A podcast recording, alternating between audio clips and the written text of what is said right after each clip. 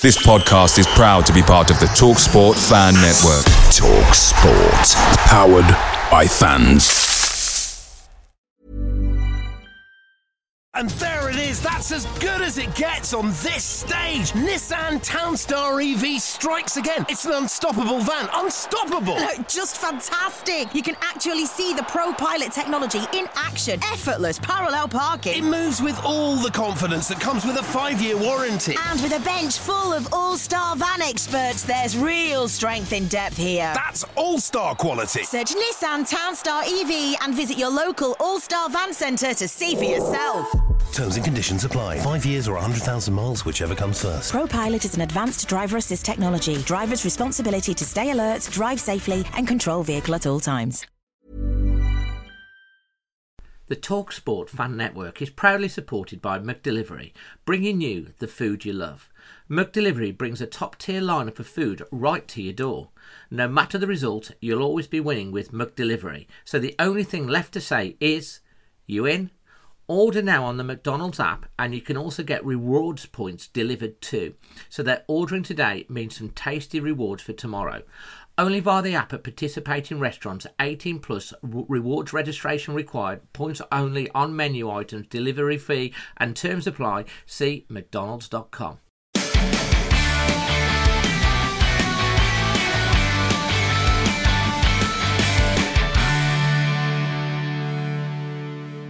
Hey guys, here's a message from one of our partners, Spyder VPN. As we all know, browsing the internet can be full of hidden dangers and snoopers, but you can easily protect yourself and at the same time get access to all your favourite websites and streams by using Spyder VPN. They have some amazing offers right now and have come highly recommended. Check them out at spydervpn.org and get yourself some great offers now. And don't forget to mention Dazzling Dave or Always Wolves to get yourself a real nice discount. That's spidervpn.org. Good evening, or should I say, happy Valentine's to all of you lovely people out there in the world. It's a lovely day. It's a wonderful day to be a Wolves fan today. Why? Not just because it's Valentine's Day, but because we're sharing the love tonight. We are going to be sharing the love for our team that beat Tottenham Hotspur in their old backyard again yesterday, and sharing the love for the players that put on that performance. But we will be looking back again at the Arsenal game. We will be asking that key question, the question that no Wolves fan really wants to contemplate, but listening to TalkSport, listening to Five Live, listening to Match of the Day, listening to the Sky Playback, Wolves in the race for the Champions League. Say it quietly, but that radar that we're going under, we're still a little bit under it, but it's kind of like a searchlight has found us, and they're starting to talk about us being in the race. Wolves in the race for the Champions League. Can you believe it? And let's face it, we are. Now, we're going to be, as I say, we're going to be doing normal. We're going to be talking about, obviously, the game, looking back at the Arsenal match, doing our performance rating for, obviously, the Tottenham game, and also our pundits' man of the match. And then you guys, at the end, will get to vote based off our nominations for the People's Man of the Match. I will just want to say, first off, before I get started, a big thank you to Spyder VPN for powering extra time. Just remember that if you want a VPN router that covers all your devices in your home, they've got a brilliant offer on. The link is in the description below. They've sent me one, actually, and they're really good. So I definitely recommend checking it out, and there's a real good deal for you that can be had. But thank you for them.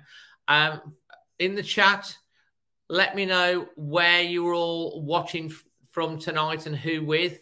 Who are you watching the show with tonight?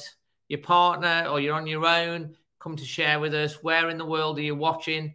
Trudy Price has put it up here. She's one of the members. If you want to become a member, again, the links, you can become a member and join the Discord group. Trudy Price is one of my members.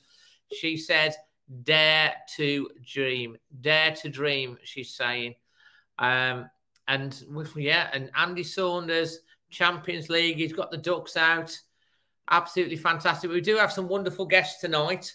And my first guest is going to be coming on right now, who was there with me and 3,500 other Wolves fans at the Tottenham Hotspur Stadium. I'm not sure whether he got as soaked as me because I was on row 3. But first of all, let's welcome Jack to the stream. Hi, Jack. Good evening, everyone. Evening. You all right? Mate, I'm in a good mood, man. How are you feeling? Absolutely buzzing, mate. Fantastic. What time to be a fan, eh? Well, it is, isn't it? I mean, we were talking about the last time we were talking about the Arsenal and the Tottenham games. And I kind of said if we get 4 points, that wouldn't be bad. We got 3. We probably should have had 4. But what a day yesterday, Jack. Brilliant, wasn't it? I mean, we've been on here before, haven't we? And we've sort of talked about, almost like red letter days, supporting the club and things that you'll kind of take with you in years to come. And I think yesterday was another one, wasn't it? I mean, that, for me, I'm going to make a big statement here. That was probably the most confident, professional performance we've put in since we came back into the Premier League. Considering the opposition, considering, just how confident we were. I mean, we almost kind of made it difficult for ourselves going 2-0 up so early because we're not used to it. And you kind of thought, well, I don't know how the team are going to play this now, but they just controlled it so well. I never thought we were going to concede. Very good game management. Yeah, Jack, we've got some people. We've already got 85 in the thing. We've got the Lone Wolf podcast who's in Bristol. Carl's down in Dorset with his mom. Andy's over in Albrighton. Lucy, the Golden Girl, sat on a Todd in Wentzfield. Terry's on his own in Surrey, sending the love to you all. You're on your own. You're with us now, spending Valentine's Day. We're all here together. We've got Dan the Man from Suffolk with his new fiancée. Congratulations to you guys. We've got Tony Bell from Amerford. I'm not sure where that is. Giovanni Chavas from Santa Cruz, California. We've got... on the screen, as you can see, Scottish Gimli watching from British Guyana, going to Argentina tomorrow to get some corned beef. I love it. We know Paul's in Somerset. Just all over the world, they tune in and watch. Martin's over in glamorous Dudley. Can you believe? Dudley, Absolutely fantastic. Mate, I mean, what were you going into the game thinking after the Arsenal match? Going into the Tottenham match, how were you feeling? Oh, do you know what? I was confident in the sense that we always get a response from this team. Whenever we have a disappointment or we have a poor performance or we go a bit flat in a game, the next game we're on it, and that's been the case from the time of Nuno and now Bruno as well. So I felt we were going to get a response. I'd have been delighted with the points, to be fair. Because I think away from home, a point is always, that's your sort of benchmark, isn't it? If you can win at home and draw away, you're kind of pretty much there, aren't you? So I'd have been happy with a point, but I felt confident we could win because Tottenham haven't been in the best of form, and obviously they've got issues that are kind of sort of creeping in, aren't they, with Conte, and sort of he's sort of distanced himself from the problems today in his interview, hasn't he? He said, it's not my fault, and stuff like that. So they're a team in a bit of a muddle, and they were there to be took advantage of it, and we did it, didn't we, really well? So yeah, that was the big thing. I'll tell you what, mate. I mean, I couldn't believe we were 2-0 off when that second goal went in. And to be fair, in the first half, I know Lloris made a couple of the first goal. I've actually put the Jimenez video up on its own on my YouTube channel. If you haven't watched that, the match vlog's a good one. But the first goal. Neves has all that space, hits it. It's palmed away. Dendoncker can't quite get his foot over the top. It bounces. Lloris punches it straight to Jimenez. And what a finish from Jimenez.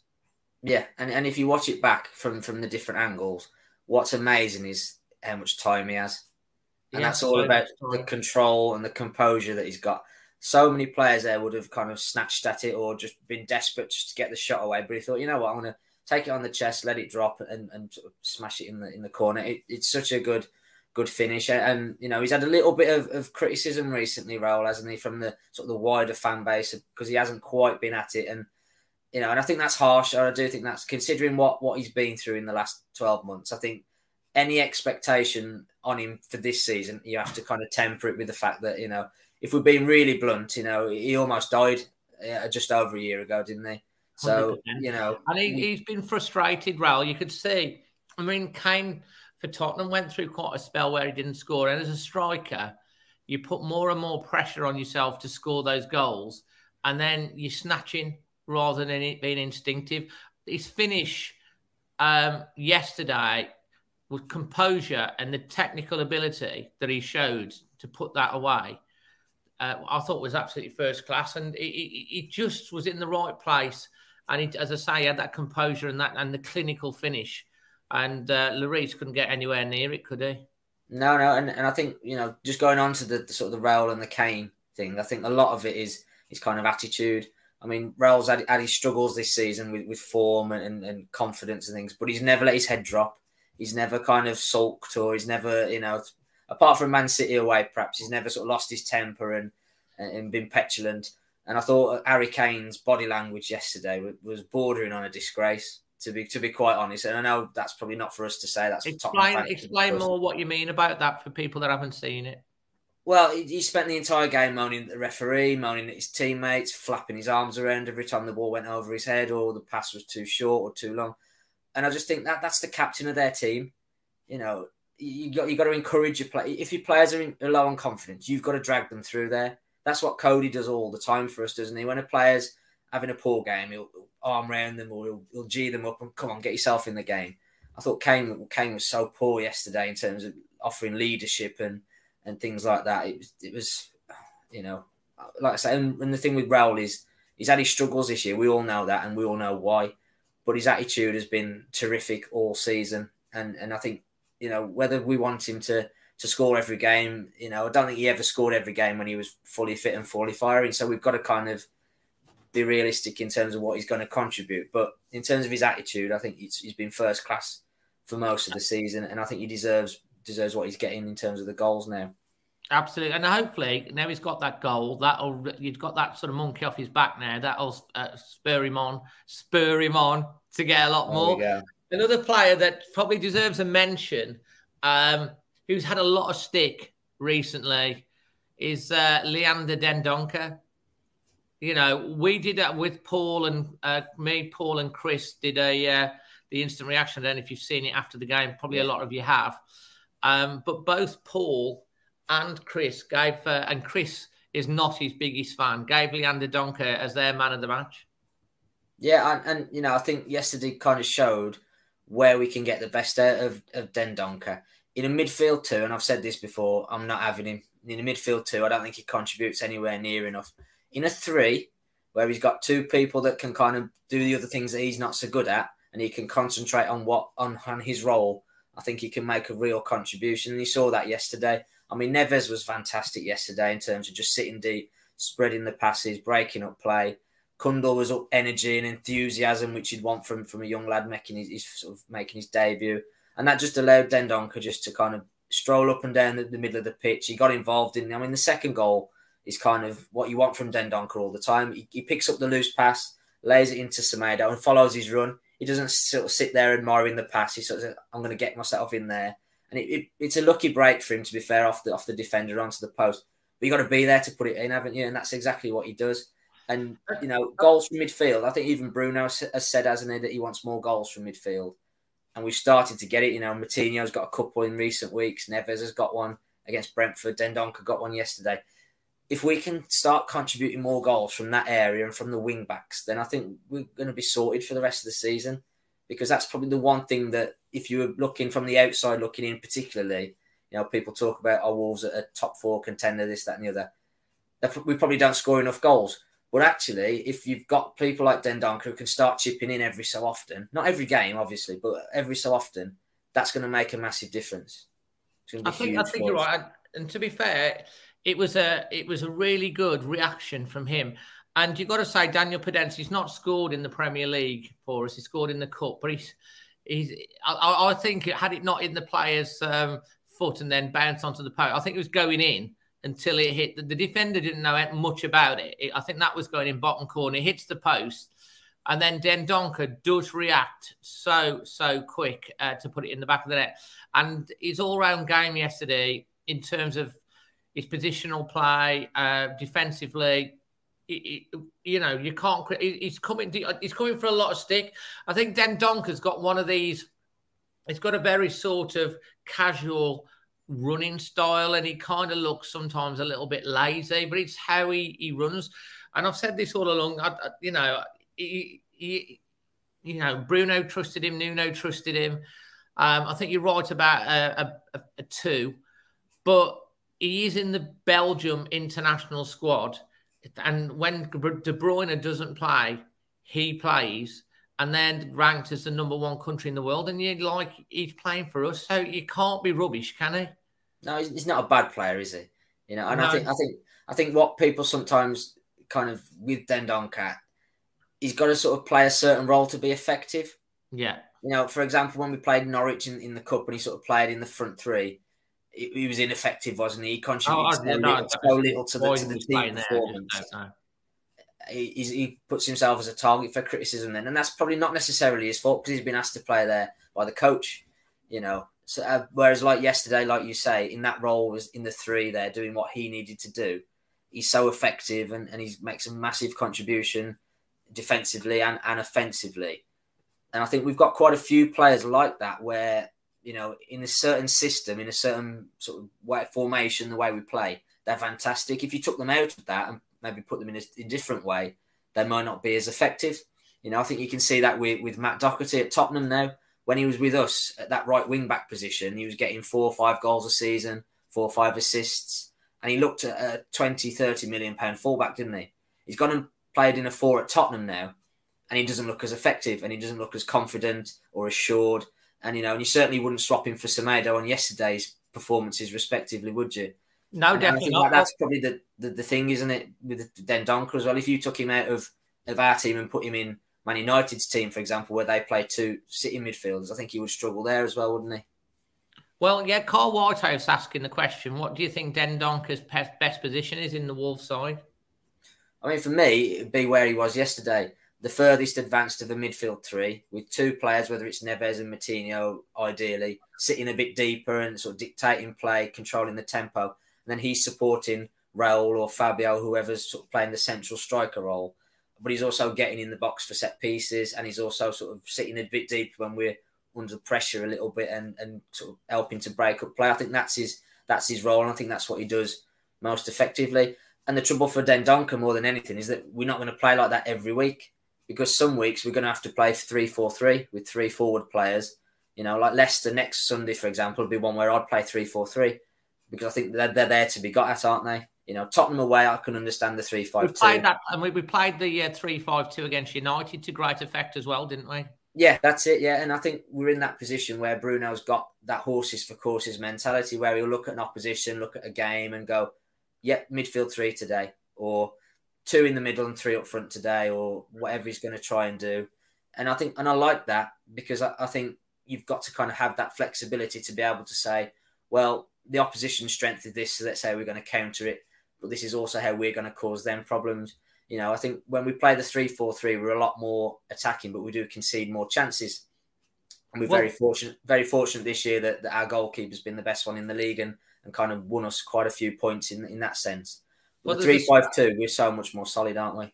Yeah, there's a stat that I've seen, if I can find it in a second, for you, about Jose Sarr, actually. And that is that no goalkeeper in the whole of Europe has saved a higher percentage of shots faced than Jose Sarr with 85.2%. Is he the best shot stopper in the world at the moment? That's a difficult because we don't watch every other goalkeeper regularly, do we? But for me, I feel so confident with him in goal. I really, really do. I mean, yesterday he made a couple of really important saves and he came for some crosses and There was one in the second half where I think Son was kind of running through, and just by sort of coming off his line, he sort of made it impossible for Son to score, really. And it's things like that, because, you know, we're a defensive unit and you can tell that they all feed off each other. You know, it's the same with Kilman. You watch Kilman now and you can see the other defence are saying, no one's beating him today. I'll tell you what. I think sometimes Kilman could play in the back three on his own. He's that good. I mean, what excites me about Kilman, and I mean, most people on here, I'm sure we're going to say, if he does not get an England call-up, you know, because to me, he's the best defender in the Premier League right now. He's got aerial ability. He's got composure. He's timing with his tackles. And then when he surges out of defence, he goes past people like they're not there. He goes on these runs. They're so exciting from defence. And then, you know, lays it off. He's just got everything. He's still such a young player. And obviously he's going to be in contention for Player of the Year as well. But we do need to make a special mention before we get onto performance rating and your man of the match, Jack. We do need to make a special mention to Wolves Academy graduate Luke Cundle, 19 years of age. We were singing his one of our own when he was substituted with cramp after 80 minutes, making his full debut at what is a fantastic stadium, away at Tottenham. Probably nervous before the start. I thought he had a fantastic game.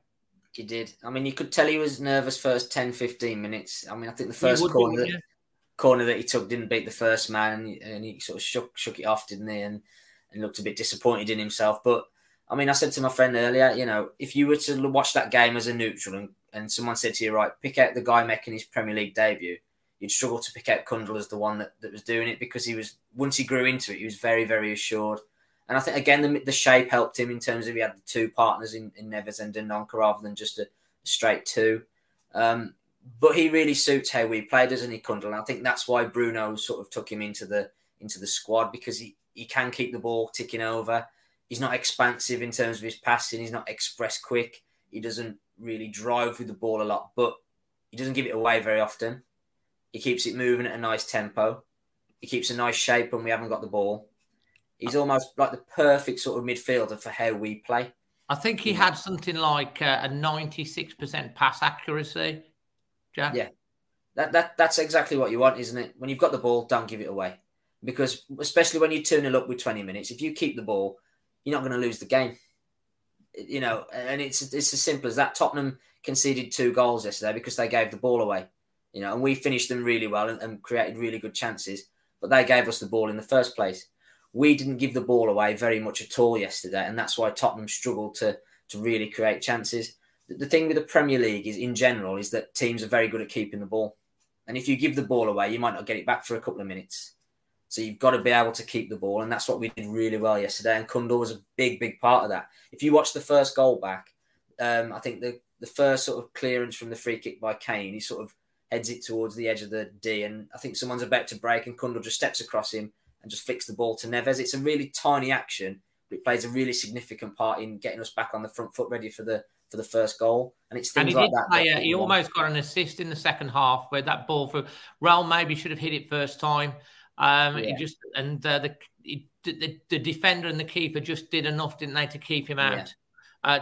To be fair, I mean, absolutely fantastic for Cundle. Without any shadow of a doubt, mate. I mean, he was just great to see a young lad coming through. And in my match preview, I obviously, because I always call my team, and I did go with the 3-5-2. It was exactly the squad, and I did say Moutinho. But the other thing I said in my match preview is, if Bruno has got this much faith in Luke Cundle, if Moutinho is not going to play and he's playing the 3, then surely he's going to play him. And he did. And he showed that faith. And that's only going to build his confidence now. You know, he's got that under his belt. And if you look at Coady before the game, and all the players, to be honest, how he was, come on, son. And then after the game, how he was hugging him and stuff like that. That's team. That's why we've got a team. We might not have the like the United, someone said on, was it Sky or someone that said about Wolves not having these world-class players. And I think they were on about the likes of Ronaldo and stuff like that. But like, we've got a team.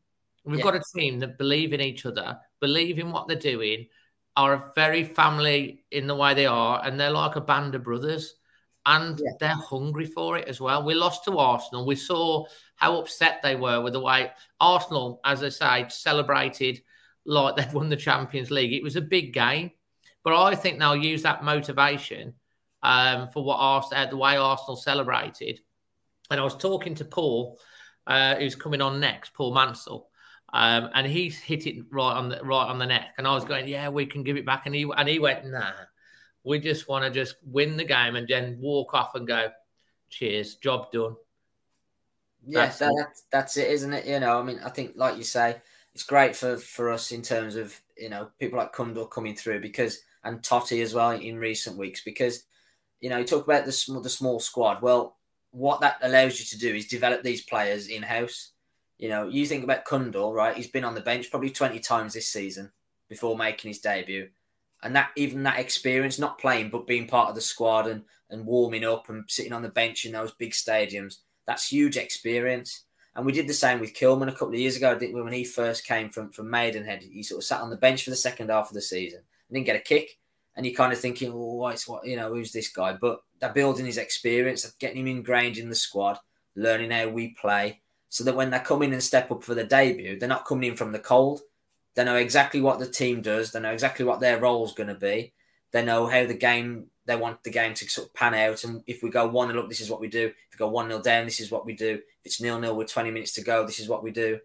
And that's what a small squad allows you to do. We haven't got players kicking their heels, not even getting on the bench, have we? You know, no. Which is what these other teams have got. They've got players not getting on the bench, moaning to their agent, moaning to the press. You know, we haven't got that. We've got such a pack mentality where everyone contributes. You know, your unused subs are a big part of your squad because they're there to be used. You know, there's no one sort of who doesn't contribute to the team. And I think that's such an important thing when you talk about this running that we've got. You know, we haven't got the squad depth of you know, Tottenham and Man United and people like that. We all know that.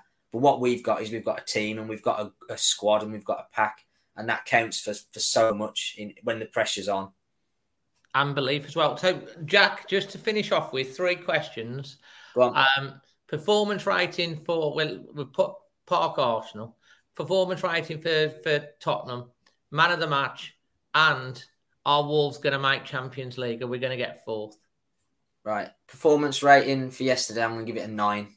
9, yeah. Yeah, I thought, like I said, I thought that was probably, as away from home, that was as confident as we've been in a long, long time in terms of closing out a game, clinical, efficient, professional. You know, it's difficult to kind of find fault. You know, you could easily say we could have had a couple more goals as well. That's probably why it doesn't get a 10. But man of the match, I'm going to have to go Max Kilman. You know, I thought he was imperious. I'm going to use that word. There's 1 point second half where I think it was Kane was sort of almost through on goal and Kilman just catches up with him, sticks his leg out, nicks the ball away from him, turns and carries it 30 yards up the pitch. And you're just thinking, you know, if that's Van Dijk, for example, for Liverpool, that's been shown from 30 different angles on Match of the Day and this, that, and then they're doing all the things with the touchscreen and going, look at this, this is brilliant. You know, this is Max Kilman we're talking about, you know, someone who 3-4 years ago no one had ever heard of. And look at how he's playing now. It's phenomenal. And like you say, that England's call-up, if it's not now, it's going to have to be at some point, isn't it? Because he's just too good. I think he's got to be called up into the squad. Wolves have the second-best defensive record. Kilman's a massive part of that. Yeah. You know, he's I mean, even, you know, if he isn't, how can he not be called up? You'd think he's got to be, but we'll wait and see. Yeah. Yeah. And the final question about the Champions League, I think, can we? Yes, we can. Will we? I'm not so sure. I said to you the other day, 7th, I think, is probably where I think we'll finish. And I'm going to stick with that. I think what we've got to be really careful of is, you know, 7th for us is still a phenomenal season. You know, we came 13th last year, you know, and we were all disappointed with that. You know, the board were disappointed with that. The squad were probably disappointed. You know, all this talk about pushing for 4th and 5th and all this. Don't lose sight of the fact that 7th place would still be fantastic for us. You know, let's be really clear on that. You know, 7th place is a great achievement in his first season for Bruno. and for this group of players as well. And, you know, fingers crossed, 7th place might even get you into the Europa Conference League, I think, which, you know, which would be nice. You know, so let's dream and think about the Champions League, but let's, you know, not sort of, you know, look a gift horse in the mouth, if you like, and be disappointed with 7th, because that's still a really good position to be in. Fantastic. Well, there you go, Jack. Thank you so much for your contributions. As always, much appreciated. Max Kilman, his nomination, pundit's nomination for Man of the Match. All the best, Jack. Thank you. Take care. See you later, everyone. So that's Jack. Next up, we have a friend of the show, Paul Mansell, who you probably, if you haven't watched it, why haven't you watched it? Paul and Chris were on my instant reaction after the game yesterday in the pouring rain. Go check it out if you've not already watched it. Paul, how are you feeling a day on? I'm still on a massive high. Like, if you could bottle up and this feeling and sell it as a drug, you make an absolute fortune. What your team can do to you when you're flying high like this, it's. I've seen a lot of people in the comments as well, you know, saying that they're still on a high, and yeah, that's exactly how I feel as well. Oh, well, mate, I still am as well, to be honest. I mean, it was like getting back. I got the match block out. I don't know if you've seen it or not. But, like, you know, it was kind of surreal after about 18 minutes when the second one went in, because we were all, like, obviously disappointed with the Arsenal game, not being able to break them down, not getting at least a point, which I think we deserved. And then you come into Tottenham and you're thinking, well, Tottenham have just lost 2 on the bounce. They lost late on to Southampton. You're expecting a reaction. And after 18 minutes, Wolves are 2 up. And you'd think, yeah, and every time we went forward, and you can't say this very often as a Wolves fan this season, I thought we were going to score every time we attacked. Yeah, especially in that first half. And that's a really good point that you make. You know, we had a big disappointment on Thursday night. There was a big carrot dangling on Thursday night, wasn't there? We could have gone above Arsenal. And it would have been easy to come out, set our stall out, let them come on to us, still show signs of a hangover from that Thursday result. But we didn't. And I really felt so pleased with the way that we took the game to them. And I think that's a massive reason why we won the game, our front foot approach in the first half. Well, this has been a bit of a bugbear with you, hasn't it? Because obviously the Man United game, we were so on the front foot, and we kind of like stamped our marks early doors, got on the front foot, and it took us till late on in the game for Moutinho to score his goal and win the game 1-0. And yesterday, the first half performance was almost as perfect as you get. Spurs, they were panicking at the back. They were scared of Wolves' press. And some of the football, especially in the first half that we played, and it was one-touch football, bump, bump, bump, bump, bump, bump, bump, passing through them like butter. And it was so exciting. I mean, Raúl scored his goal, then Dendoncker got the second, then Raúl had that shot which from the edge of the area, which Lloris parried away. Probably hit it too well, Raúl, to be honest, because it was a little bit too close. Then Podence obviously hit the post. Then he had another one, went through the legs, probably just again, slightly too close to the keeper. He got that. It was a good save, that was, from Podence, because the keeper was unsighted. But yeah, if we'd have gone in 4 up at half-time and they really embarrassed Tottenham, we would have deserved it, because, you know, they had a couple of half chances. I mean, Son had a chance, did he not? I think when he went through, and then Coady did really well to get him to check back, and then he just couldn't. But, you know, Son hasn't scored against Wolves. He's played us 7 times. He's not scored against us. It's like a psychological thing, I think. And he's like a reverse Alex Iwobi, isn't he? It's like, yeah, it's like we do. It's a funny one. And, you know, the Tottenham Hotspur Stadium, it's a great stadium. They're a great bunch of fans as well. And, you know, they had 4 games in hand on us not long ago. And now they have 1 and we're above them. Yeah, I mean, I think that's worth pointing out. You know, the stadium, for those that didn't get a chance to go this season or last time, it's such an amazing place. Like, from the outside, it's really striking building, very sleek, great design. The concourses as well, very spacious. I didn't have a beer in the ground, but I heard people saying that the beer was good in the ground. The seats are good as well. It's a great view. The and one difference that I did as well. Yeah, one difference to highlight though at Brentford, it felt like because we were quite small in number, about 1,700, and we were quite compact. Yeah, it felt like the noise from the away fans was louder. Yeah, but at Tottenham we had probably double the amount. But you're sweeping round that corner, and although the fans were great, and it's probably because the stadium's bigger as well, but I think at Brentford it's a bit more compact, and you get that volume from the away end a bit more. That's one little difference that I noticed yesterday. But amazing stadium, and so glad that I got the chance to go. Well, TR has come on here, mate. He says we're going to get smashed at the Emirates. I'm guessing he's an Arsenal fan. What do you say to that, Paul? I'll say that's big talk from an Arsenal fan. We've got not a bad record there, you know, since we've been promoted. I think we've had 2 draws and a win. And I fancy us more in the away match than I do in the home match.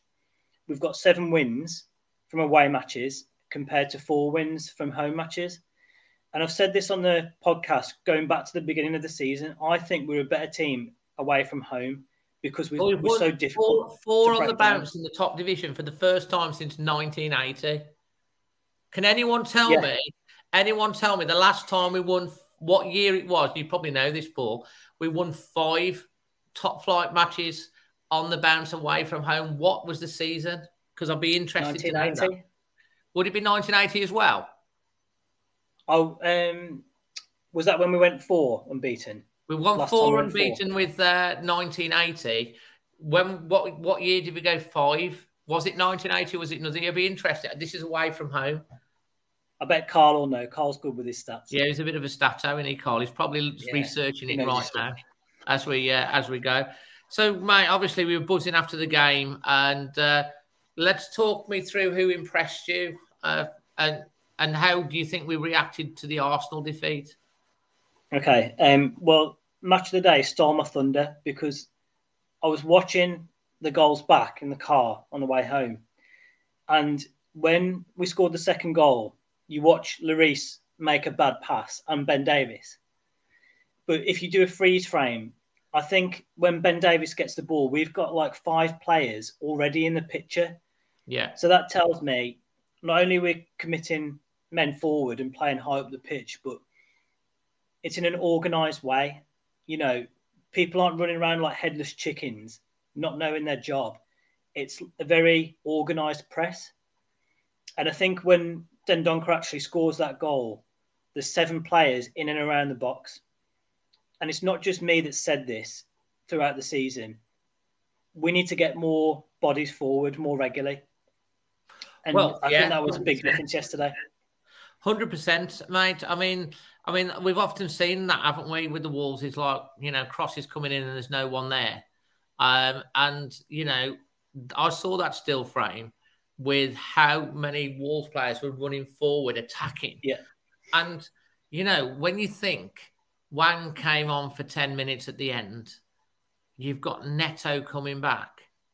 You know, the goal, you'd think we're going to start to pick up more goals because they are quick, they're strong, they're direct type of players, you know, and hopefully as the season goes on, you know, I know it didn't happen against Arsenal and we didn't manage to break. Teams that just sit is the problem for me. We struggle to break them down. When they just sit, it's difficult. We just lack that little bit of clinicalness or inventiveness. But when teams play against us, we're so clever with how we spring forward into the attack.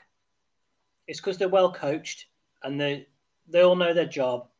And that's really evident from the way that we play, especially away from home. But you're right. We've only scored 8 goals at home all season, which is the lowest, I think, in the division, maybe not apart from Norwich. 5 of those 8 goals have come against Southampton and Newcastle. So can you imagine if we'd scored, say, 14 goals at home? We'd probably already be in a Champions League spot by now. So what he's got to try and do is I don't want to use the word solutions because we had enough of that last season, but solutions, he has got to find... solutions is last year's word. Yeah, he's got to find a way to score more goals at home, starting hopefully with Sunday.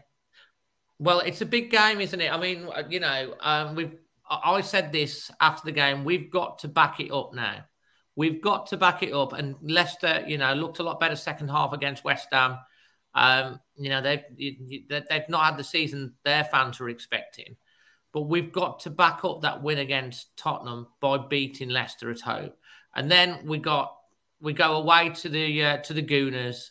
And the Wolves, you know, the problem is that Arsenal's celebrations is such a motivation now for Wolves going. They're going to really want to turn them over at the Emirates. They'll be so focused for that game. And then we follow it up with West Ham. You know, we're 4 points behind West Ham. And they're in the Champions League places with 2 games in hand, Paul. And we've got to play both. If we get results, you know, 6 or 7 points out the next 3 games, I think it's game on. Definitely. And I really agree with what Jack said. He said that we can do that. We can get into the top four. But ultimately, if we finish the season in 7th position, that's still a massive achievement. When you consider the lack of money that we've spent, we lost our manager in the summer who, you know, worked wonders for us. 7th would still be a fantastic achievement. But you're right, 4 points behind West Ham, 2 games in hand, one of which is Watford at home, which I would like to think you would target that for 3 points. And I think West Ham will be more worried about us going to them in 2 weeks' time than us worrying about them, because I think we totally dominated them at our place as well. We did. And Bruno Lage, in his aftermatch, he says, I don't care where we play or who we play or how they play. We go and play our game to win. It's all about mindset. I mean, my research at, you know, doing my studies and that's about mindset. And I know there's statistically greater, more wins in home matches than away matches. But why should it be that different? The pitch nowadays at this level is the same. You know, I think you should go there with the mindset of it doesn't matter if we're playing home or away. We've got our 11 players who can go there and win the match. And I really like what he said about that. We've got a female Wolves fan on here, Deborah Taylor, says, if you're going to dream, then dream big. This is going to be our season. In my opinion, top four is within reach. Yeah, and I think that's, you know, building on what Deborah's just said there. If you look at the teams that are above us immediately, so that's West Ham, Arsenal, Man United. We've beaten Man United and West Ham. Should have got something against Arsenal. We're not scared of them anymore. I think Liverpool and Man City are at a different level. Yeah. But we're not scared of them either. But can you imagine if it goes down to the last game of the season at Anfield and we need to get a point or something to qualify for the Champions League or something like that? Can you imagine? Well, hopefully they'll have nothing to play for because, you know, they're going to finish first or second and it's probably going to be second, isn't it? So that will probably be done and dusted by then. So, yeah, when you compare the teams that are just above us, then why not? You know, are they that much better than us? No, I don't. If they are better than us, well, yeah, absolutely, mate. I mean, it's going to be an interesting one. But Leicester are a bit of a bogey side for us, aren't they? There's many times we've played them that we've played really well, and VAR's ruled out a goal. We just don't seem to get the rub of the green against Leicester. And we had Vardy, didn't we? Tottenham chalked off. We played them off the pitch first, early doors. First home game of the season, lost 1-0. Man United, we played them off the pitch. And Mr. Mike Dean didn't give the foul on Neves. Pick, chalked that one off.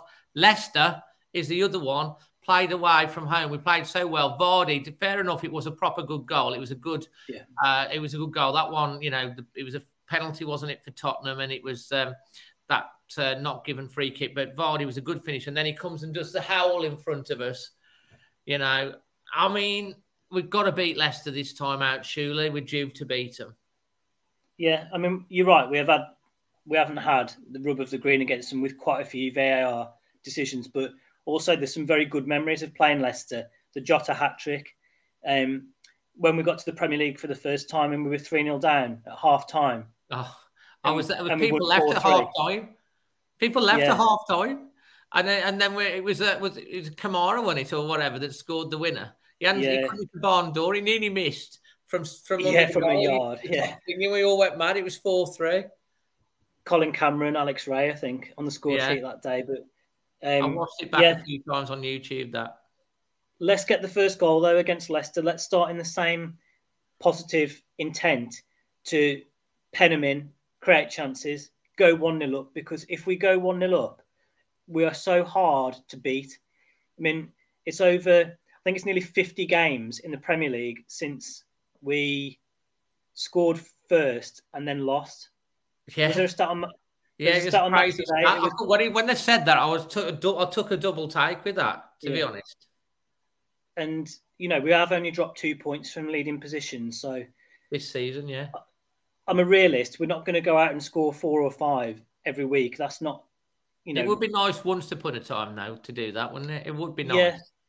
But I think if we go 1-0 up, I'm not saying the result's academic, but it gives us such a better chance of winning the game rather than if we go a goal down and we've got to break a team down that sits in, like Arsenal.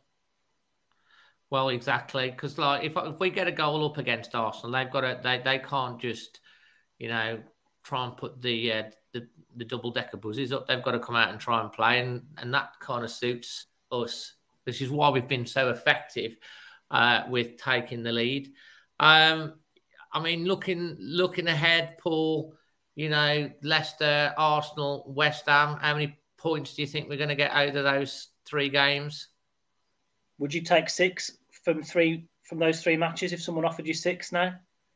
I think so. I think if we won 2 and lost 1, I think, if you're getting more than 2 points a game, or you're getting 2 points a game, that's top 2 form, isn't it? Well, it's a bit better than, not quite maybe, but in the Premier League, but in most divisions it is. You took the words right out of my mouth. 6 points from 3 matches is 2 per game. That's good enough to get you possibly even in the Champions League if you can maintain that all season. So we've got 15 matches left. Say we take 30 points and finish on 67. Surely that would be good enough for 4th place. It's a big ask, but Deborah's very confident. She's going for 9. Danny's made a very good point, actually. Leicester concede from a corner once every 2 games. Yeah, they've conceded, I think, 14 goals from set pieces, not including penalties, I read tonight. So he's right, that's a real target for us. And I hope on the training ground in the week, they're looking at what Leicester's deficiencies are and targeting goals from that area, because let's face it, we know that we struggle to score goals from open play, especially at home. So if we can get one from a set piece, it would give us a massive leg up. Absolutely. So you're going for 6 points then, Paul? Yeah, and do you know what? I'd almost, if we lost to Leicester but won the other 2, I'd take that now, because the other 2 are in more direct competition for us, for those places. So I don't want to lose on Sunday, but if you said we can lose Sunday and then win the next 2, I'd definitely take that. Okay, and what's your performance rating? I know the answer to this, I've read, and if you've watched the instant reaction, you'll know the answer to this. I'm still going to give it a 9. Like what Jack said, if it had gone to 3-0, which Jimenez had a decent chance straight after half time, then I might have gone for a 10. I get the only 10 I've ever given in all the times I've done my instant reaction was the West Ham game, was the Man United game, because it was a complete performance. I gave it a 10. Yeah, so I'm sticking with a 9. I agree with what you said and Jack about Max Kilman. He was outstanding, but I still stick with Dendoncker as my man of the match. Not just for his goal. His overall play was exactly what we've needed to sign in the transfer window. Energy in midfield, box to box, can pop up with a goal, can break up play in the middle, neat and tidy on the ball, looks to pass it forwards rather than sideways. All those things are what he did yesterday. And like Jack pointed out, on the second goal, he actually wins the ball, cuts out Ben Davis's pass, plays a lovely ball to Semedo, yeah, but carries on his run into the box, you know. So now we know what he's capable of. Can he do it more often for us? Well, that's the thing. If you could get these sort of performances out of every game, he'll win round his critics. His crickets. So it's a completely different sport, or a little insect. But yeah, no, he's gonna, you know, he's got like these little crickets that are going on in the background getting at him. But yeah, no, absolutely. But you know, if we go for the 3-4-3 against Leicester, which you're predicting, do you? I mean, would you keep him in, or Moutinho's not fit? Would you play Cundle, hoping that Joe Moutinho will be fit for the Leicester game? It's such a tough decision. Personally, I don't think Hwang's ready to start. No. I don't think Trincao should. And Neto won't be back. So I think he might stick with Podence playing off Jimenez. And I think if Moutinho is properly fit, then he probably will come in ahead of Cundle and play a 3-5-2. But if he played 3-4-3, if he decides Hwang is properly fit, then I could understand the rationale for that as well. I don't think he'll start Hwang. I don't, giving him 10 minutes. I think next time he'll probably get more like 25 to 30 minutes. If he's going to play the 3-4-3, he'll Trincao will start for sure, you would think. It'll be interesting as well, obviously. The wing backs have got we've got three big games in the space of 7 days, pretty much more or less. The wing backs, how he uses the wing backs, does Johnny Otto get some game time? Aït-Nouri, I think, offers more going forward than Marcel does. But obviously, energy levels for the wing backs are quite key. Semedo, I've been really impressed with him this season. His positional play defensively is so much better. You can see that Bruno Lage and the team have been working so well with him there. He made some good interceptions. He made a good tackle when Tottenham were through. I've been so impressed with him. And also, he's developed the composure at the other end. He picks out Daniel Podence for that shot. You know, you're starting to see why we paid the money for Semedo. Now, I know people haven't quite warmed to Trincao on one of them.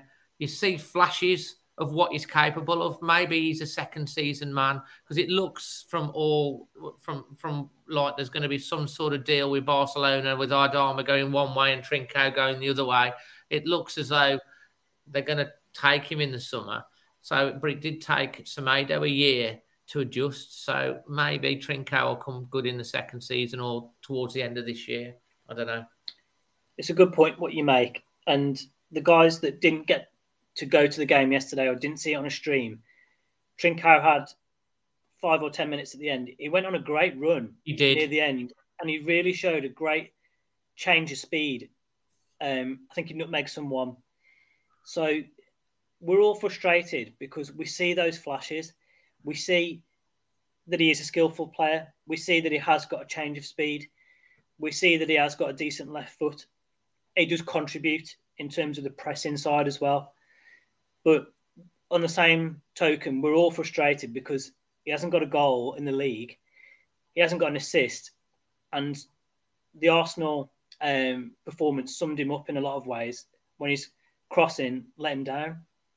So maybe we shouldn't write him off completely because, like Semedo, he might come good in the second season. But whether they're signing him or not, I don't know. I mean, maybe an option is to try and take him on another loan. I don't think Barcelona are going to buy that, are they? If he's not going to play in their team, though, unless they just want a proper permanent deal or nothing, it could get him off their wage bill. I don't know. I think at the moment, I'd probably look for an alternative. But like Semedo, maybe he could come on strong in a second season. Well, yeah, I think Semedo's definitely run people round this season. I've been really impressed with him. I think someone said he's the low-key, didn't he? Said Semedo is the low-key player of the season for him. Mate, we haven't done your... I think we did your performance ratings. So to finish off your segment, because I know you've got to go and pick up your little one. Man of the match. Yeah, just in the time. Yeah, I'm going to be late for Scouts. Yes, I stick to Dendoncker as my man of the match. Performance rating 9. And roll on Sunday. I can't wait for the next game. And me, mate. I'm looking forward to it. Mate, thanks for coming on. Go off and get pick your little one up from Scouts. I'm going to be in trouble. Just blame Dave. Yeah, I will. Okay. I realised before you did. I need to set an alarm on my phone next time. Nice one. All right, mate. Catch you later. Get yourself on. Cheers, everyone. See you soon. Absolutely brilliant. As always, from Paul, brilliant. So we've got 2 more coming on with us. We've got Giuseppe. And to close the show tonight, we're going to be... joined by Josh, unless Sam gets back in time. But Josh, you'll be on after Giuseppe. Giuseppe, hello. Okay. Tell everyone where in the world you are. I'm sorry? Tell everyone where in the world you are at the moment. Wolverhampton. And you are from? Obviously, I was born here, but obviously my parents are Italian. It's fantastic. And what do you want to say about the last 2 matches? Wow.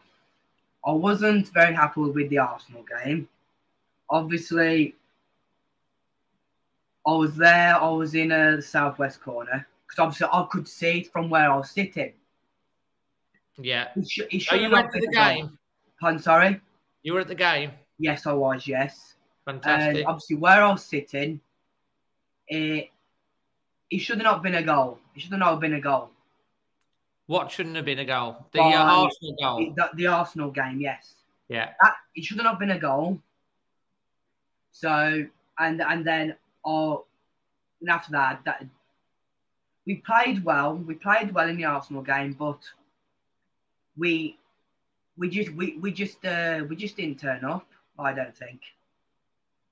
You don't think we turned up? No, not really. I didn't think we played too. I didn't think we played too bad. I thought we played a lot better than the Norwich game. Yeah, I thought apart from the freak goal, I think if you'd have gone in 0-0 at half-time, we may well have gone on to have won that game or at least get a point out of it because Arsenal didn't really threaten us any other time. I know they were down to 10 men after 70 minutes. Yeah. Yeah, definitely. But I'm going to go for the Tottenham game now anyway. So going to the Tottenham game. I just don't know what to say, Dave. Obviously, I was watching it at my friend's house. Yeah.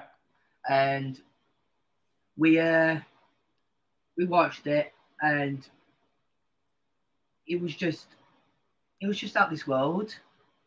I've never seen... Could you believe it when the second one went in? 2-0. Sorry? Could you believe it when we're 2-0 up after 18 minutes? I know. I was shocked. I even said to my friend... I even said to him, "What team are we? Just remind me, what team are we playing here? Are we playing a lower league side team here?" I know it was amazing, wasn't it? You know, Tottenham were all over the place in the first half, especially. Yes, and so I was just, will that happy?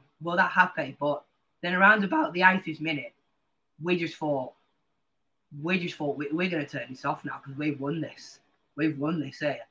So then me and him, we turned it off and went to the pub. Yeah. Yeah. Well, I'm glad that we did win it then because I think probably a few Villa fans turned the telly off at 80 minutes when they played Wolves and we were winning 2-0 and they'd have got to the pub and they'd have found out they'd got beaten 3-2. So... Yes. But yes. We didn't look like... We were very much... with game management was absolutely fantastic. Who impressed you? What players impressed you on Sunday? Well, Luke Cundle impressed me. Luke Cundle really impressed me. He did. Really impressed me. So, he really impressed me because he... I know the last 10 minutes he was a bit... It was a bit... Like, how can I explain it? Tired. yeah, he looked a bit worried, Roy Dulai, when he really impressed me. He was never out of his position or nothing. He usually had a lot of energy. He was very much he was very Moutinho like, actually, yes, in the way, yeah, that he was very Terrier like, closing down, getting on to players when they got the ball. Moutinho has that sort of Terrier like attitude, and you know, if Cundle turns out to be the half the player that Joe Moutinho is, he'll be a very, very good player. I thought, you know, for the young boy, yeah, it was a fantastic full debut. He didn't let anybody down. You know, he's come through the academy. There's an old saying, if you're good enough, you're old enough. He's shown enough to show why Bruno Lage didn't, yes, loan him out to anyone. He's kept, yeah, him because he sees him as a first-team player. And I think we'll see a lot more of Luke Cundle this year. And I think, yeah, we'll see a lot more of Luke Cundle next year as well, because he's a player. I hope so. I really hope so. He's only going to get better and better. Yes. So, mate, Champions League, yes or no? Yes, definitely, Dave. Definitely. You think we're going to do it? Yes, we are. We are. And how many points do you think we'll get out of Leicester, Arsenal and West Ham? Well, if you look at the table at the minute, the table's so close. And to be fair, West Ham, I reckon we'll beat West Ham. Yeah, 3 points. 3 points for that. And we'll go and beat Arsenal away, definitely. That's 6 points. We'll get our revenge back. Yeah. And then I'm gonna go for the win against Leicester as well. Crikey! So you're gonna go for a full house, 9 points. Well, if we do, yeah, get 9 points, then Champions League people will definitely not be under the radar anymore. In fact, the radar will have fell over down a cliff, yeah, and be rolling somewhere towards the south coast of England, because there's, yes, no way we'll be under the radar anymore. But after that comes its own pressure. Your performance rating for the Tottenham game? I'm going to give it a 9, Dave. Fantastic. Adrian Richards has said, we need to go on a European tour with Giuseppe on lead guitar and Dave on drums. Okay, yeah, Ireland, yeah, we'll do that then. Yeah. Who wants to be lead singer, though? Who's going to be on bass guitar and who's going to be on keyboards? We'll have to work that one out. And your man of the match? I don't know what to say. So I'm gonna give it Max Kilman. Kilman again. Because so Max Kilman, he's just one of the best defenders for us at the minute. We can't physically have we've got to always have him in that defence. He's so good. So I'm gonna go Max Kilman again. Absolutely. Well, that means we've got 2 votes for Kilman and 1 vote for the Dendoncker. Giuseppe, thank you so much for coming on the channel. Yeah, and thank you, Dave. And you know, if we get 9 points from the next 3 games, we're going to start calling you Mystic Giuseppe. Okay, Dave. Okay. You'll be the Prophet Giuseppe. Okay. So let's hope you're right. Okay. Actually, Giuseppe, before we go, to make sure that you're the proper prophet, yeah, we need to get your score predictions for all 3 games. Leicester, go on. Oh, I don't know. Oh. Come on, Giuseppe. Let's see what the crystal ball's saying. 2-0. 2-0 against Leicester. Wolves away at Arsenal. Go on. 1-0. 1-0 away at Arsenal, and then away against West Ham. I'm gonna go 2-0 for that one. 2-0. Right, so we're not conceding any goals at all in the next 3 games. I tell you what. Come on. Oh, you're the prophet. Prophet Giuseppe, come on. For the West Ham game, I'll go for 2-1. 2-1. But that 1 goal may yet be disallowed by VAR. So if it is 2-0, we'll just basically say it's a VAR, yeah, decision. Well, it depends whether we got Mariner on VAR or not. Okay. Okay. Yeah. So Giuseppe, if you If you get all these three right, can you please come on? Because we're going to do a lotto special where you can give us all the numbers for the lottery and we can all put them on. Okay, like, if that comes in 2-0, 1-0, 2-1, 2-0, then we're going to need we're going to need just between us and all the friends on here. We'll just get you on for the lottery numbers. Okay. Okie dokie, yeah, no problem. Fantastic, mate. You're a good sport, mate. Appreciate it. Cheers, thank you for coming on, mate. Okay, bye-bye, everyone. Bye-bye. Cheers. Bye. Cheers. Oh, one other thing. Yeah. There's a few people. Next time you come on, we want to hear a guitar riff. Okie dokie. Okay. So work on something for that. All right, then, no problem. Because I've got to trial you out for the band. I could get my dad as lead singer, couldn't I? Because he sings on the you know, he could be on the guitar. So we could get Magic Moss. We could get Mystic Giuseppe, Dazzling Dave on drums. We just need a keyboard and a bass player and we're sorted. Yeah. I'll work on that. We've got Tuba Wolves can play his tuba, but I'm not sure how that'll fit into the... all right, then. Into the thing. Okay. Fantastic, mate. No see you in the next one. Okay, Andrew. Bye-bye. Bye-bye. Cheers. Fantastic. That's Giuseppe there. So we've got a band for my dad. So we're going to be so pleased to hear that we might have a band forming because then he can do his world tour that he wants to get in before he's 87. That would be good. We'll do a, we'll just do a, when the, what's that venue in Wolverhampton that's still closed at the moment that will open? I can't think what it's called. The Civic. Yeah, we'll do the first gig and we'll sell it out at the Civic. So fantastic. Adrian says he's got a whistle. Fantastic. Brilliant. So bringing up on last for us today, last but not means least, unless Sam turns up. Hello, Josh. I like in your hoodie, mate. Cheers. Very is it Jack Jones? Yeah, yeah. All right. So, you know, you like your nice clothes then. That's good on you. Fantastic.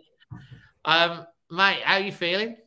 Oh, over the moon. Absolutely. After Thursday, I was going into yesterday thinking... where's this going to go, as I said? And to be 2-0 up in 17 minutes was an absolute dream. Absolute dream. Where did you watch it, mate? We were at the ground. We went down. You were there? Yeah. Top man. Top man. Did you go with your pa? Say it again. You go with your dad? Just me and my brother. Yeah, me and my brother got away season tickets and dad's members. Are you a gold or a silver? Gold. It's all right for someone. You know, you know I'm effectively like bronze, so I struggled. I've got Paul. I did manage to get to Brentford, but I had a bit of help with that one, thanks to Paul and his dad Chris, which I appreciate. He's probably watching. But mate, absolutely brilliant. So whereabouts in the ground were you? And how far back? We were. Were you beyond the goal or to the left? Beyond the goal. So we were in the block next to. The home fans, but in the aisle way, so more close to our side. So we try and stay away from the home fans if we do, because there's always been a jig between the two. And you can. You know what? It's quite funny because I was literally, literally as far over as you can get. I was right next to the gap. I couldn't believe it. It was great for my vlog because I didn't have anyone's heads in the way. So check out the match vlog. Yeah, I watched it earlier. Vlog. Have you watched it? Yeah, I watched them all earlier. It is good, isn't it? It's good. Yeah. And there weren't that much jip from where I was, but there's a couple of the people that were the Arsenal fan, not the Arsenal, the Tottenham fans kept saying, "Do you want Doherty back? Would you have him? Would you have him back?" And then like there's a few of the other Wolves fans said, "No, thanks," and what have you. I thought it was a little bit harsh that you got booed by a section of the fans because he did give us 10 years loyal service. To be fair, yeah. I mean, he gave us 10 years loyal service. He's contributed a lot to Wolves over those 10 years. He was, you know, been with us from League One, Championship and Premier League. And I don't think, you know, you can't blame him with the move to Spurs. We got some decent money for him, but he hasn't quite worked out for him. Conte seems to like him because he keeps playing him. But really, he didn't have a great game yesterday. No. And, you know... when you see Semedo and Aït-Nouri and all those, you know, would you swap Doherty for Aït-Nouri or not? No more. No, I don't think so. I mean, Aït-Nouri as well. We forget he's only 19 as well. We had two 19-year-olds on the pitch. Yeah, it's scary. Scary. I know. It is absolutely scary. So, what did you make of the Arsenal game? Before we get on to the, we do the pain, but then we'll do the joy. the Arsenal game, I didn't. We just weren't at it. I didn't think we have that. We had that spark missing. I thought against them. Lacklustre, even with the 10 men. I know they stuck 10 men behind the ball, obviously with the keeper as well. And it was just, but it was a smash and grab goal from them. And because originally, because it was right in front of us in the South Bank. Yeah. And originally I thought, that's a foul, surely. And two of us straight away on our phones, BT Sport, just caught it, the repeat of it. And it was a goal, unfortunately. Yeah. So yeah, there wasn't enough in it, was there, to disallow it? You know, it was completely goes past it. Happened. You know, cross coming in, and then obviously that when you 1-0 up, it's, you know, I thought at Daniel Podence's, was it Daniel Podence that hit the post? Yeah, I think it was that against Norwich. I can't remember. Yeah. We never really had any real. Clear, there's a couple of balls back. We needed a bit of luck, really, because the ball didn't drop for us. Yeah, it was a Jimenez one, actually. Yeah, Jimenez had a chance, didn't he? But he completely scuffed it. I think they were on top of each other. Yeah, completely. Just the things. So it just goes to show the character of the side, of how Wolves reacted. I mean, what did you think for the comments of Ruben Neves and Coady? Ruben was very unhappy with the way the Arsenal team players celebrated. But, I mean, what do you think? I just think it's a sign of how far we've come that you've got that are celebrating so much that they've beaten us. Yeah. And, you know, I think we have to take that as a backhanded compliment because Wolves are now a rival to Arsenal. And Tottenham, you know, we are, and Man United. I know they'd say, "Oh, we're not Wolves," but we are. Mm. We're competing for European places. We're capable on any given day of beating them. And when they play us, they're scared. Yeah, I was going to say exactly the same. I just think for them to be celebrating the way, I know it wound people up, but for them to celebrate the way they did. I really think, personally, pays compliments to how far we've come. Absolutely, mate. Absolutely. And let's move from the pain to the joy. Talk me through your whole day. Oh, the stocks. We went on the trains, and it was an absolute disaster on the trains. I heard the trains were there's a few issues. I went on the coach. What was happening? All the trains between Wolverhampton and Birmingham New Street. From about 8 o'clock up until 11 o'clock, were all cancelled. Apart from the two Avantis, they managed to get moving. Say that again. All the trains between Wolverhampton and Birmingham New Street, between 8 o'clock and 11 o'clock, were all delayed or cancelled. So what did you do? We tried to train up because two of our friends jumped on at Wolverhampton, and the trains come past us through Cowsley. We were jumping on there, and. Because they were on the Avanti, and it was stopping at Samwell and Dudley. So we said, look, it stopped at Dudley Port because they've been held back. And we said, right, we'll try and catch you up at Samwell and Dudley. And just as we're pulling around the corner, it pulls out. But then another one come through not too far behind it. But, so you got on that? Yeah, jumped on that one and got down. And then once we got down to London, it was fine. It was just that initial... wait at Cowsley, we were standing there and the time's going up and up and up and up. And it was just... How long were you standing? We got there at 1:45. Train should have been at 10:02. And we waited there until about 10 past. And then it just kept going up and up. And I said, right, we're going to stand up the top and get a taxi. And whilst we were waiting for our Uber, it actually cancelled. So we jumped on the Uber. Uber cancelled as well? No, the train cancelled. I said that would have been bad luck. Yeah. It was, so what time did you get down to Tottenham in the end? Funnily enough, because we jumped on the Avanti train, we got in 10 minutes after than we normally would have done. Oh, right, so it wasn't too bad in the end. But if we'd have got the West, we wouldn't have got a West Midlands train down because they were all cancelled. Why were they cancelled? It was to do with works. They've been doing works overnight the last few weeks between Wolverhampton and Birmingham. And they'd gone over on the works, and basically nothing was moving between basically anything between Wolverhampton and Birmingham, we're at Wolverhampton and Birmingham, nothing was coming through. Nightmare. So what did you do when you got down to Tottenham? Did you go straight into the ground or did you... No, we dived at Euston. We met our two friends who they'd only been waiting 20, 30 minutes for us. Met them in the bar upstairs in Euston and then jumped on the... about 15, 20 minutes there and then jumped on the tube and then the train. Fantastic. It was only like a 15-minute journey from Euston on the two trains. So that wasn't too bad then. Mm. And then you went straight into the ground from there? Yeah, yeah. So you were obviously talking about the game before it. I mean, what were your expectations going into it? I would have took a draw going off the back of Arsenal. I took a draw with the way that went, and it suddenly looked like chances were going to miss against Arsenal. But to be 1-0 up in 6 minutes, it was... You know, I thought when the second one was saved, I thought the chance had gone, and then it falls to Raúl. And it's kind of like slow motion initially when it falls to Raúl, and he just... brings it down so well, and it's such a great volley. And then, of course, once that hits the back of the net, top corner, you know, the whole of the Wolves fans are just...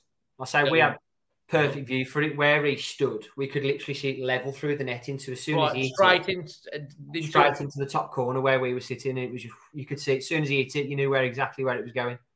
Fantastic. So you had a great view of it then, didn't you? Yeah.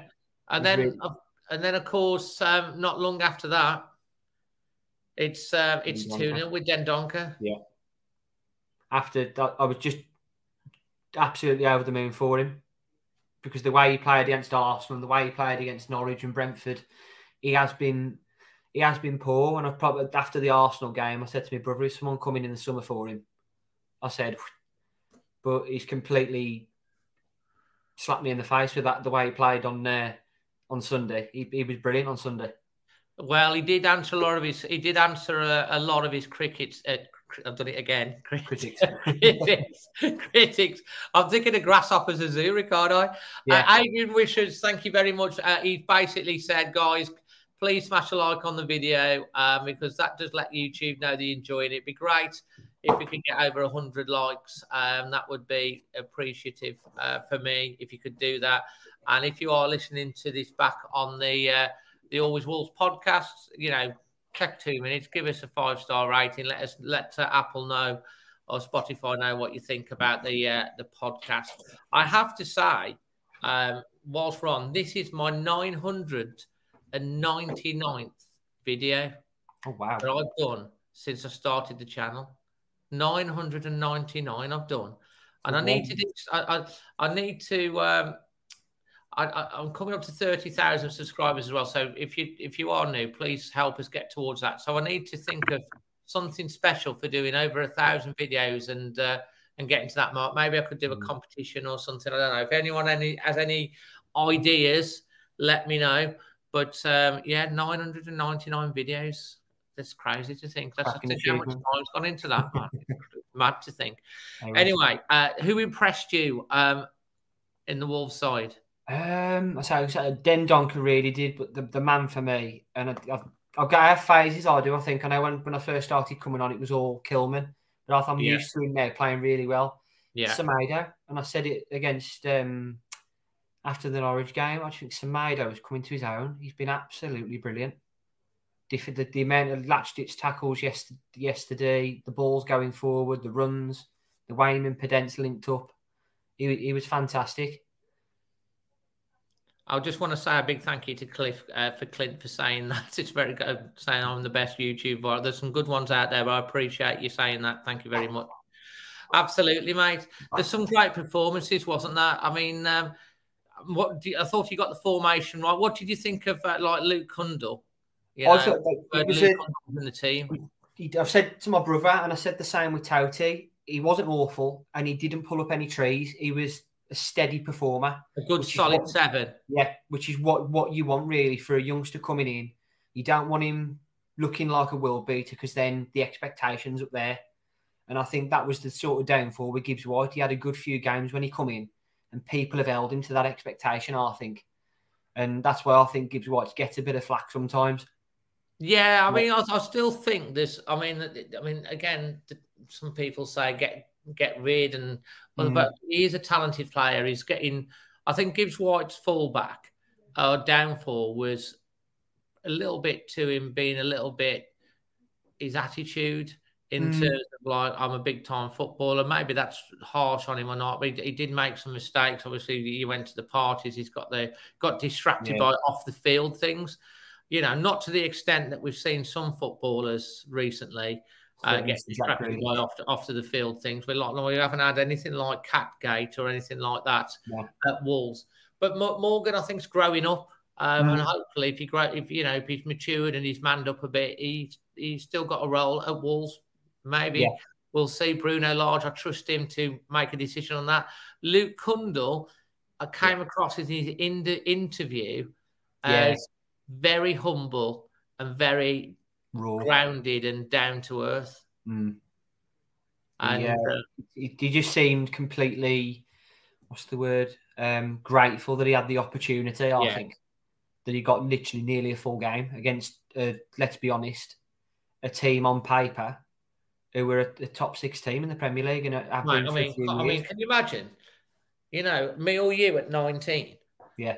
You know, going and playing for Wolves, making your debut, you know, against the likes of Harry Kane and Son and, you know, all of their team that they got in the middle of the park, playing alongside Ruben Neves and all, in midfield and international players, and you're 19, and then you've got the one of the best stadiums in the world with 60,000 fans. You're going to be nervous. I think he was a bit nervous early doors. Yeah, but he, like you say, he didn't let anyone down. He's 19 years old, and you know he would have grown as a person and as an individual and as a player. And he would, you know, the way that the rest of the team were with him and, you know, Captain Conor Coady, all the players gave him a hug and clapped, and how he got clapped off by the fans and they were singing, it was one of our own.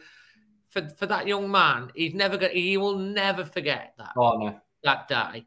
And if he can take that and bottle it and learn and continue to learn and be patient, I think he's going to be a hell of a player because clearly Bruno sees him as a first-team player.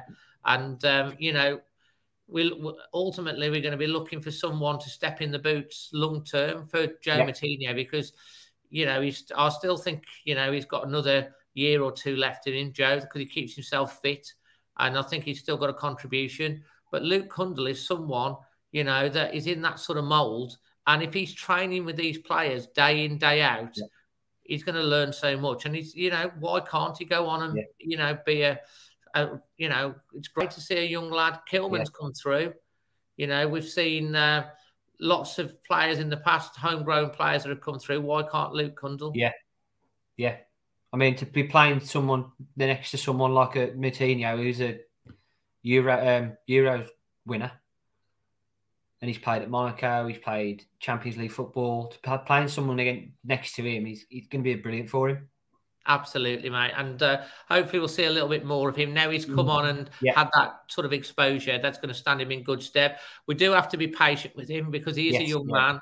He's probably going to make an odd mistake here or there, but that's going to be a learning and a growing experience. And as long as like we keep the support for him and don't turn on him, for Mike, when he makes a mistake, that's good. Did you see the picture of Jose Sarr that Wolves put out after he won? The way he was cheering and stuff like that. Yeah, you not just love him, Jose Sarr. Oh, I think he's absolutely brilliant. I just think he's a complete character. And I've said before, like how people say, you've got to be a nutter to be a goalkeeper, and you can see it in him. He absolutely loves it. He doesn't care what he does. He does his job, and he. You've seen him in the videos when he's sliding down the railing, and he's just got personality, isn't he? Yeah. And I tell you what, that one bit where he literally runs the edge of his box and virtually goes over Superman style like, over the top of the Tottenham player to punch it out. I mean, to do that as well, leave his goal completely wide open behind him. He's got to have some confidence to know he's going to get back.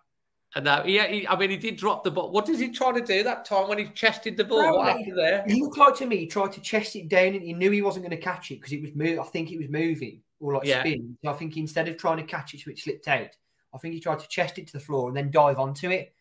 But the speed it hit him, it just chested off him and bobbled away from him. You're like, What was going on there? That was a comedy. We got away with it, though, didn't we? Yeah, in the end, you know, absolutely brilliant. I mean, it's exciting. I mean, we're all happy. It's Valentine's. Yeah. We're spreading the love.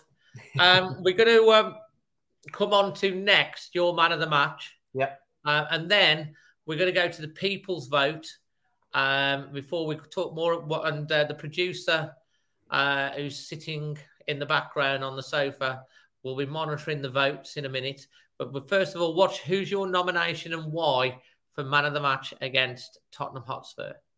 I think for me, it's Semedo. Semedo? Interesting. Yeah. Go on, explain. It's just the run up to the goal. There was that run, the runs he was making for both goals, really. They all come roughly off the free kick and in play from that sort of side, all through, like, ball out to him, Podence coming inside of him. And I thought the link up into the goals, I thought he really helped with that. And his defending, the one last-ditch defending tackle he made against Son or Moira down the left-hand side. Yeah, it was a good, brilliant tackle. Brilliant. And his positional plays, come on, leaps. Yeah. Leaps and bounds, because he did get caught a lot last year out of position, which is why people were getting so frustrated, and he switched off, but he seems to be sharper, more aware, and he really has come on this season. And as I say, at both ends of the pitch, he did really well. So that's why you're going for Semedo. So, right, don't vote yet. Don't vote yet. We've got nominations from the pundits for Max Kilman. We have... who was the other one? Dendoncker. Leander Dendoncker and Nélson Semedo. Those are your three nominations. I'm going to count you in. 3, 2, 1.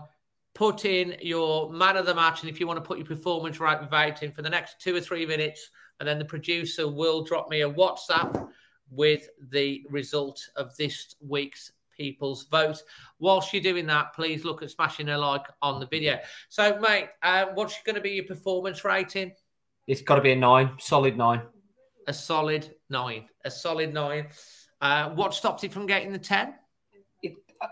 For 10 to me, if we'd have hit the third goal, like Paul said, if we'd have hit the third goal, then that would have completed it. That would be the 10. I'll tell you what, I was wishing we got 3, because if we'd have got 3, it would have started being humiliating, wouldn't it? Yeah, yeah. You know.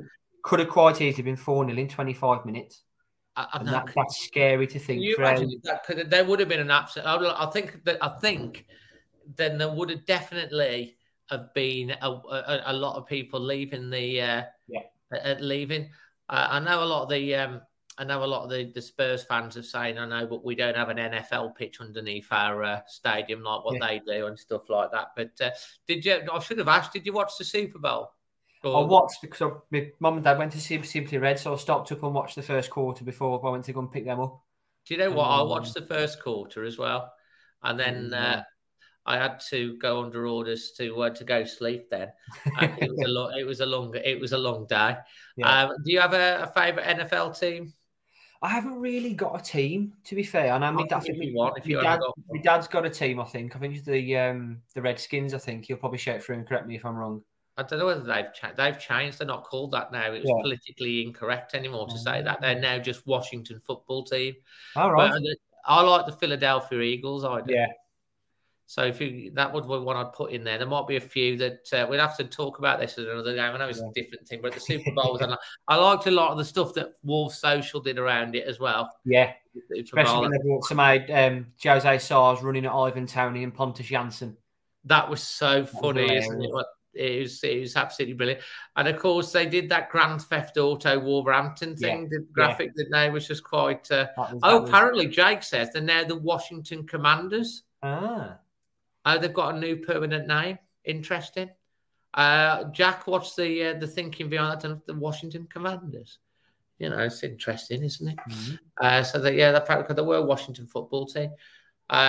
Josh Lewis has got Buccaneers. Carl White's LA Rams, but it changes every year. He probably supported whoever won last year as well. Carl did, because he's like... That was like me when I first come into it, because the first Super Bowl Carl's, when it comes to American football, I think Carl's a bit of a glory hunter. It does stick with Wolves, but I think he's picking LA Rams because they won last night. Although it was a late win. Adrian said he watched the Super Bowl but went to bed during the second half. It's like, can you imagine like an FA Cup final and you're watching like the first half, then go to bed for the second half? It's like crazy to think, you know what I mean?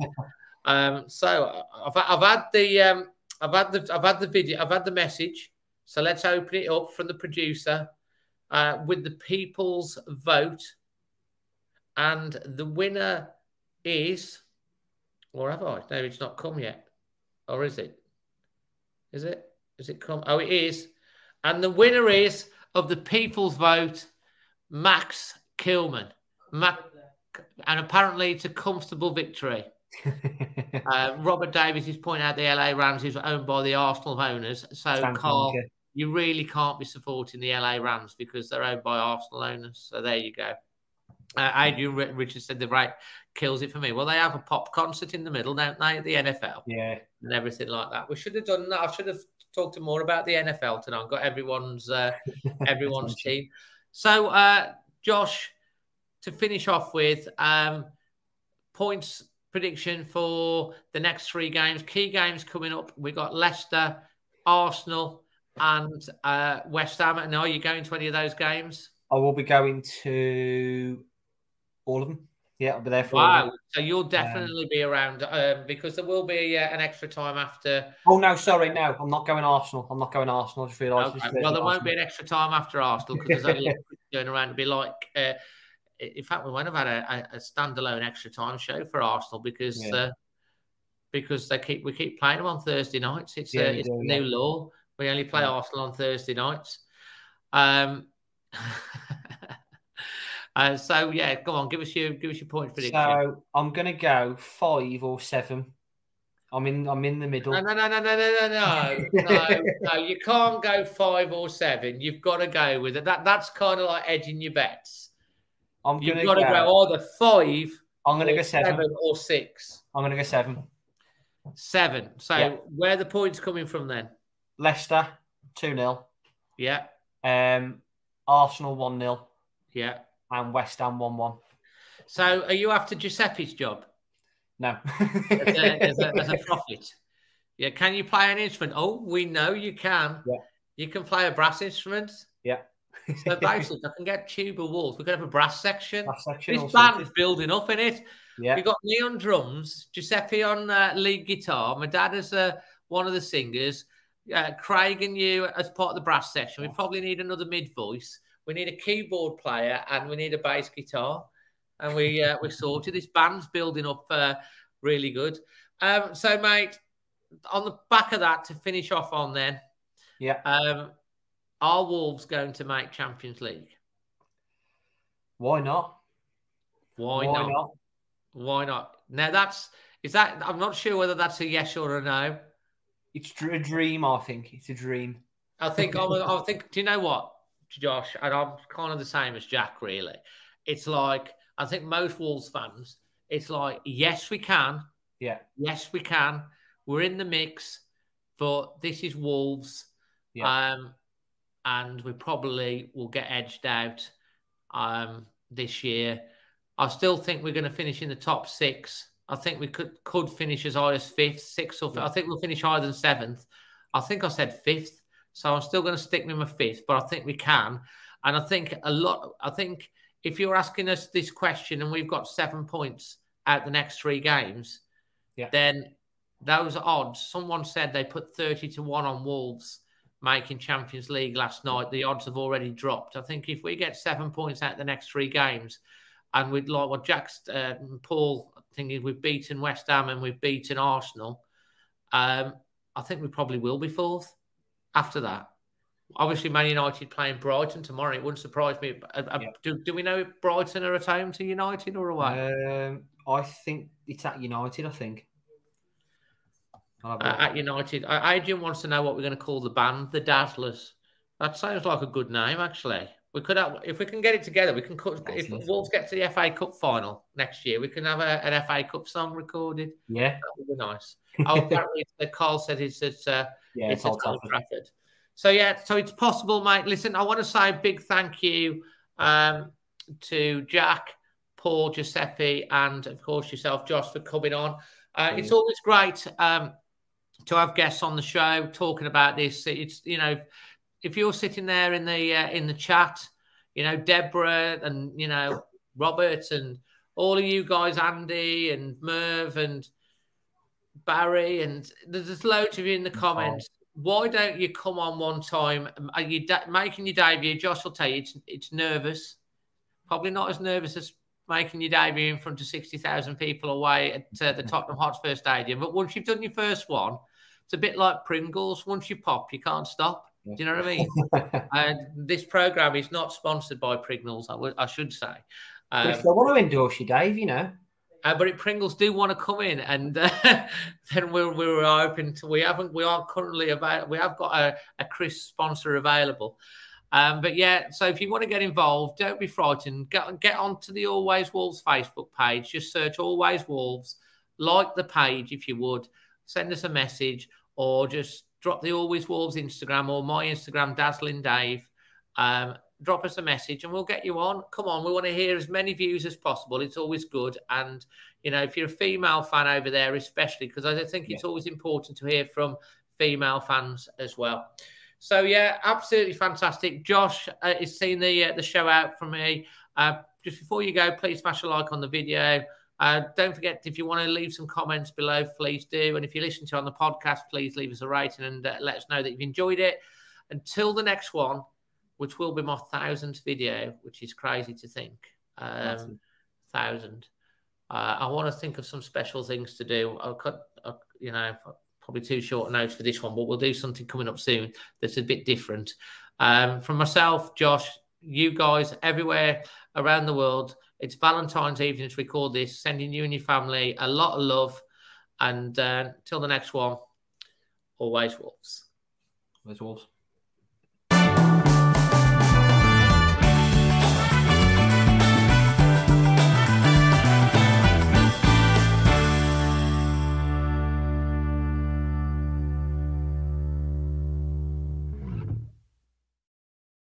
It's the 90th minute. All your mates are round. You've got your McNugget share boxes ready to go. Your mates are already booked in for double dipping, and you steal the last nugget, snatching all 3 points. Perfect. Order McDelivery now on the McDonald's app. You in? At participating restaurants, 18 plus serving times, delivery fee and terms apply. See mcdonalds.com. And there it is, that's as good as it gets on this stage. Nissan Townstar EV strikes again. It's an unstoppable van, unstoppable. Look, just fantastic. You can actually see the ProPilot technology in action. Effortless parallel parking. It moves with all the confidence that comes with a 5-year warranty. And with a bench full of all-star van experts, there's real strength in depth here. That's all-star quality. Search Nissan Townstar EV and visit your local all-star van centre to see for yourself. Terms and conditions apply. 5 years or 100,000 miles, whichever comes first. ProPilot is an advanced driver assist technology. Driver's responsibility to stay alert, drive safely, and control vehicle at all times. This podcast is proud to be part of the TalkSport Fan Network. TalkSport. Powered by fans.